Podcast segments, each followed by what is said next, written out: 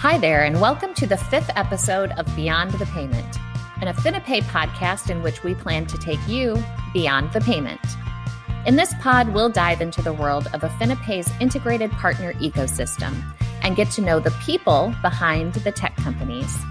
This podcast is brought to you by AffiniPay, the parent company of leading payment provider brands LawPay, CPA Charge, ClientPay, AffiniPay for Associations, and DesignPay. From understanding features to knowing someone's favorite candy, our hope is that you get a taste of everything that happens beyond the payment. My name is Amanda Hike. Welcome to episode five, where I sit down and chat with Scott Clasen from TimeSolv. This audio is pulled from a previously recorded webinar, but without further ado, here's the fifth episode of Beyond the Payment. Welcome. Um, I'm Amanda Hike. I'm the Director of Tech Partnerships at LawPay. I'm happy to welcome Scott Clasen. Scott's the Director of Marketing with TimeSolv. And he's here to help us learn more about the TimeSolv product, the company, and him. So um, I'm joining today. I'm back here in Austin, Texas, after a trip up to Michigan to spend some time with family. Um, Scott, where are you zooming in from today? Well, I am up here in Minneapolis, Minnesota. Lovely, beautiful Minneapolis. Great, beautiful day here today. And the intent here is, um, again, to learn a little bit more about TimeSolv, um, but also just to kind of provide a little afternoon coffee break. So we're going to try to keep this to right around 20 minutes. Well, why don't we dive in, Scott, and learn a little bit more about you? And then we definitely want to hear more about TimeSolv. But let's start with your stats. Ready? I'm ready. okay. Fire um, away. So you already kind of told us where you're joining us from, but um, your hometown and current location. Well, my hometown is kind of a, a, long question. I moved around a lot in the U.S. Um, growing up. For those that might be of an age where they remember the Control Data Corporation, my dad worked for them, and they were headquartered here in Minneapolis. But I started in California, worked my way east, made it as far as Washington D.C., then ended up here in high school, basically. Great. And where did you go to college and what did you study? Small college about 90 miles away from here called Gustavus Adolphus College, um, good Swedish Lutheran school uh, where I was a history major actually. Excellent. I love, yeah, you're kidding. Gustavus, say that again. Gustavus, Gustavus Adolphus College, Adolphus. named after King Gustav Adolf, um, who we're all very familiar with as a Swedish king. I'm sure I don't I'm, need to explain sure. anymore because we all know so much about him. Great. Well, I'm sure it's a lovely campus. Um, and how long have you been working in legal tech? Or, kind of my favorite part of your story, tell us a little bit about what you did before you started working in legal tech. So, for 20 plus years off and on, I was actually in the amateur sports industry. Uh, there's a very large sporting sports complex uh, just north of the Twin Cities here that we put on these huge, massive um, youth soccer tournaments, hockey tournaments, and so on. And um, did that. I was also a school teacher for a while. I was a history teacher um, for a while, high school teacher, and then gravitated towards um, you know looking for other expand my horizons and you know marketing.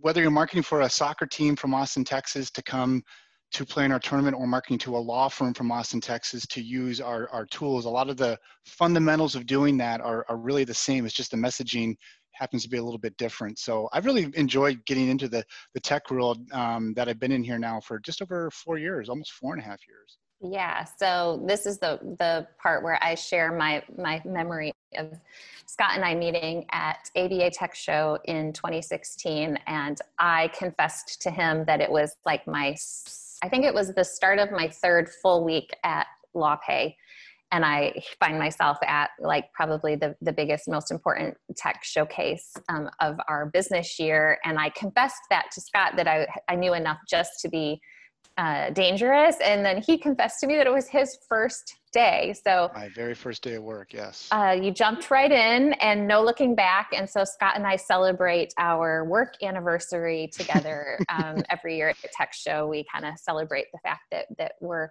a year a year more knowledgeable and probably more qualified to be to be there than we were. That's right. our, yes. Our first 100%. time out. So yeah. Um, any personal details that you'd like to share about yourself, pets, family, partner? Texas people will appreciate it. I love trying to my hand at smoking food as best I can. Um, it just it's a passion I've kind of gotten into the last few years, and it's just um, it's been it's a blast. Yeah, well, hopefully, Scott, we'll see you in person soon for some Texas brisket when, when things get better. Yeah, great. So um, TimeSolv. Yeah, let's talk about yeah, let's solve. talk about TimeSolv. Um, can you give kind of a brief intro of TimeSolv? Specifically, I kind of love your origin story. Um, just kind of tell us how it got started and how it progressed to where y'all are today. Yeah, we have an interesting origin story, I think. We started over 20 years ago, 1999, as a web-based time and billing system that was actually created by Thomson Reuters and Thomson's Elite brand. And it was a bit ahead of its time. We weren't all thinking about running Netscape Navigator and with our software, um, you know, back in 1999.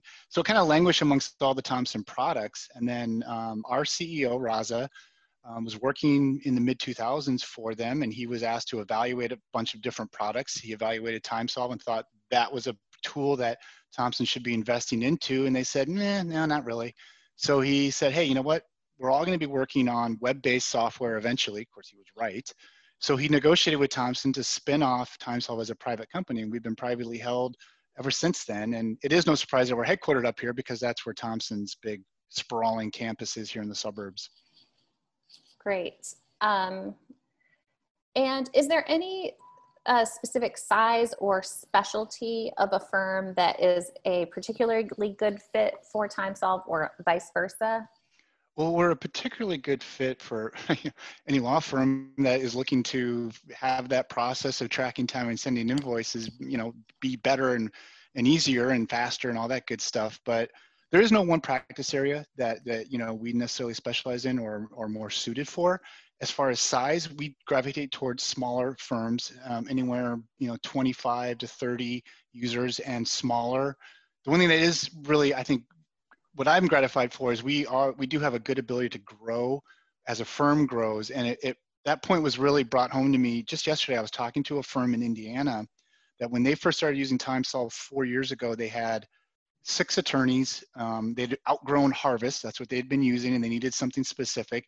So they, they brought in TimeSolv. Well, today, four years later, they have 17 attorneys and 20 timekeepers. So they've more than tripled their size, and we've been able to grow with them, and they've been you know able to grow the software uh, as they've grown their business, which is always um, great to hear that, that we have the ability to do that. Yeah, definitely. I think at LawPay, we really feel the same way. We are oftentimes one of the first technologies that a law firm will start using because everybody likes to get paid and right. um, it's really fun to kind of be there and grow up grow up with these firms so yeah i think that's a really great segue sort of um, the point that TimeSolv TimeSolv seems like a good product for any firm who wants to accurately track their time and get paid for all of those billable right. hours and scott i really think um, hearing you talk about Raza's vision for in the 90s that he understood that things were moving into the cloud, I think is really interesting in light of the fact that you guys have been a remote and distributed team this entire time. Right. So right. Um, I think that's interesting that he really put his money where his mouth was in terms of being a believer in that transition to you need to be able to do your work from anywhere and he really kind of right. went all in on that concept yeah and it's been interesting you know as the company has grown and we've grown we've more than tripled our you know uh, employees uh, number since i started here four years ago. But you know managing that growth is interesting when you are a remote company and how you have that communication thread and there's challenges as everyone is experiencing here since march i don't need you know it's no secrets anymore about what some of those challenges are of having a remote office and having us all here individually doing this sort of thing. Um, but yeah, Raz is, you know, he's kind of been plucking his feathers, you know, yeah, uh, like, hey, everyone's finally getting to where I've been for years. yes, we're all just catching up with Raza. Yeah.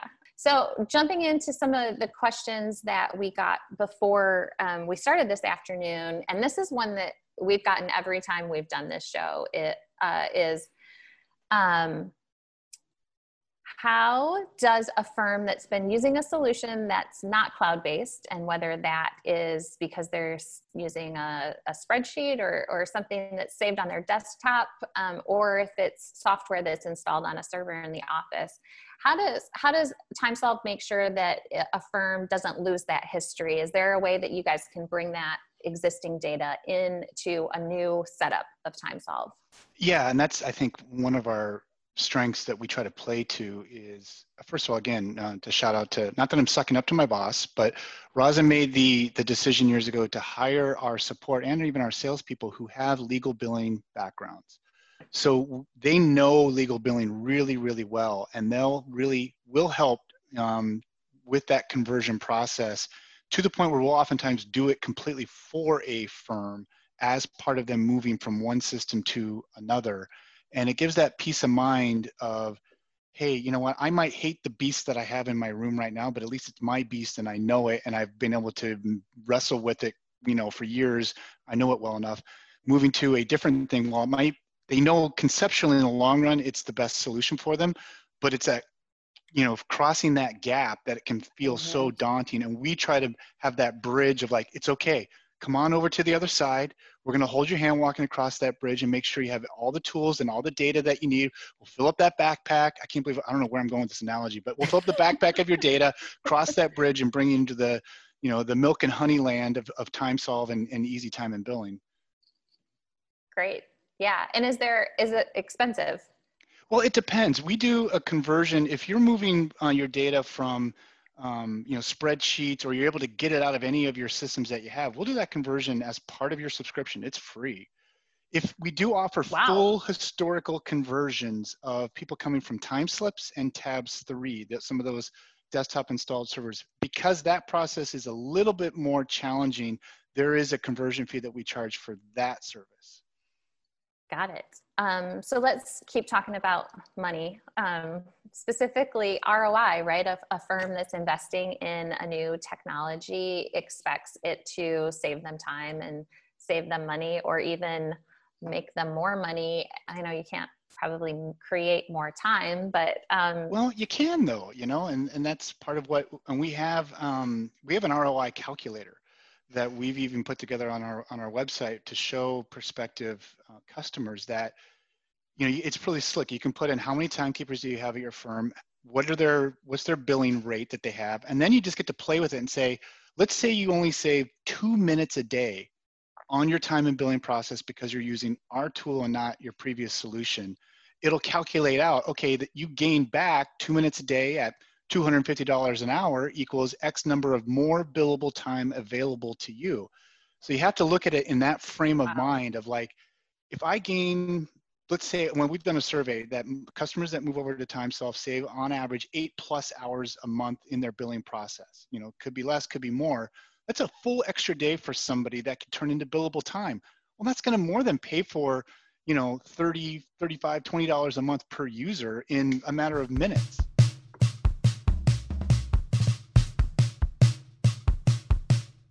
Hi, listeners. Thanks for joining Beyond the Payment. I hope you're enjoying this pre recorded episode from 2020.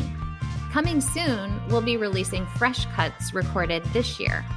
Like and subscribe so you don't miss out on those. And stick around. The lightning round is ahead, where I put my guests in the hot seat.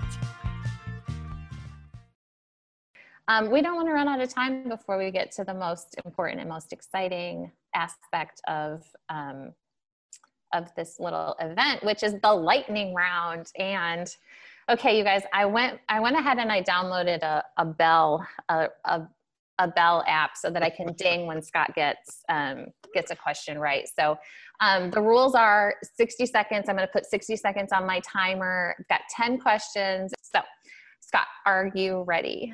Fire away. I'm ready. Bring it okay. ready, go. Favorite candy? M&M's. Oh, okay. Ding. There it is. Um, beach or mountain vacation? Mountain vacation. Oh, me too. Favorite legal tech event?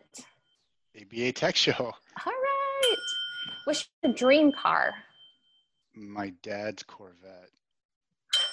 You, Uh, Zoom, Google Hangouts, or Microsoft Teams? We're all about Zoom. Zoom in. We're Zoom in. If you could only eat one food for the rest of your life, what would it be? My wife's spaghetti washed down by my chili. Oh, favorite TV, film, or or literature lawyer? Oh, that's easy. Atticus Finch. Oh, very good. Yeah, I, I, totally agree. Favorite sports team? Minnesota United FC soccer okay. team. Um, the best TimeSolv feature? Our integration with LawPay. You didn't have to say that, but two dings for that. And your favorite LawPay team member? It has to be Bailey. Or no, I'm just kidding. It's Amanda, of course. You're you're my you, you can know. say Bailey. Bailey, our wonderful producer. Um, I really thought you were going to say Amy Mann. Amy Mann and I are constantly competing to see who's um, who's favorite, uh, who Scott's favorite is. So um, great, you win.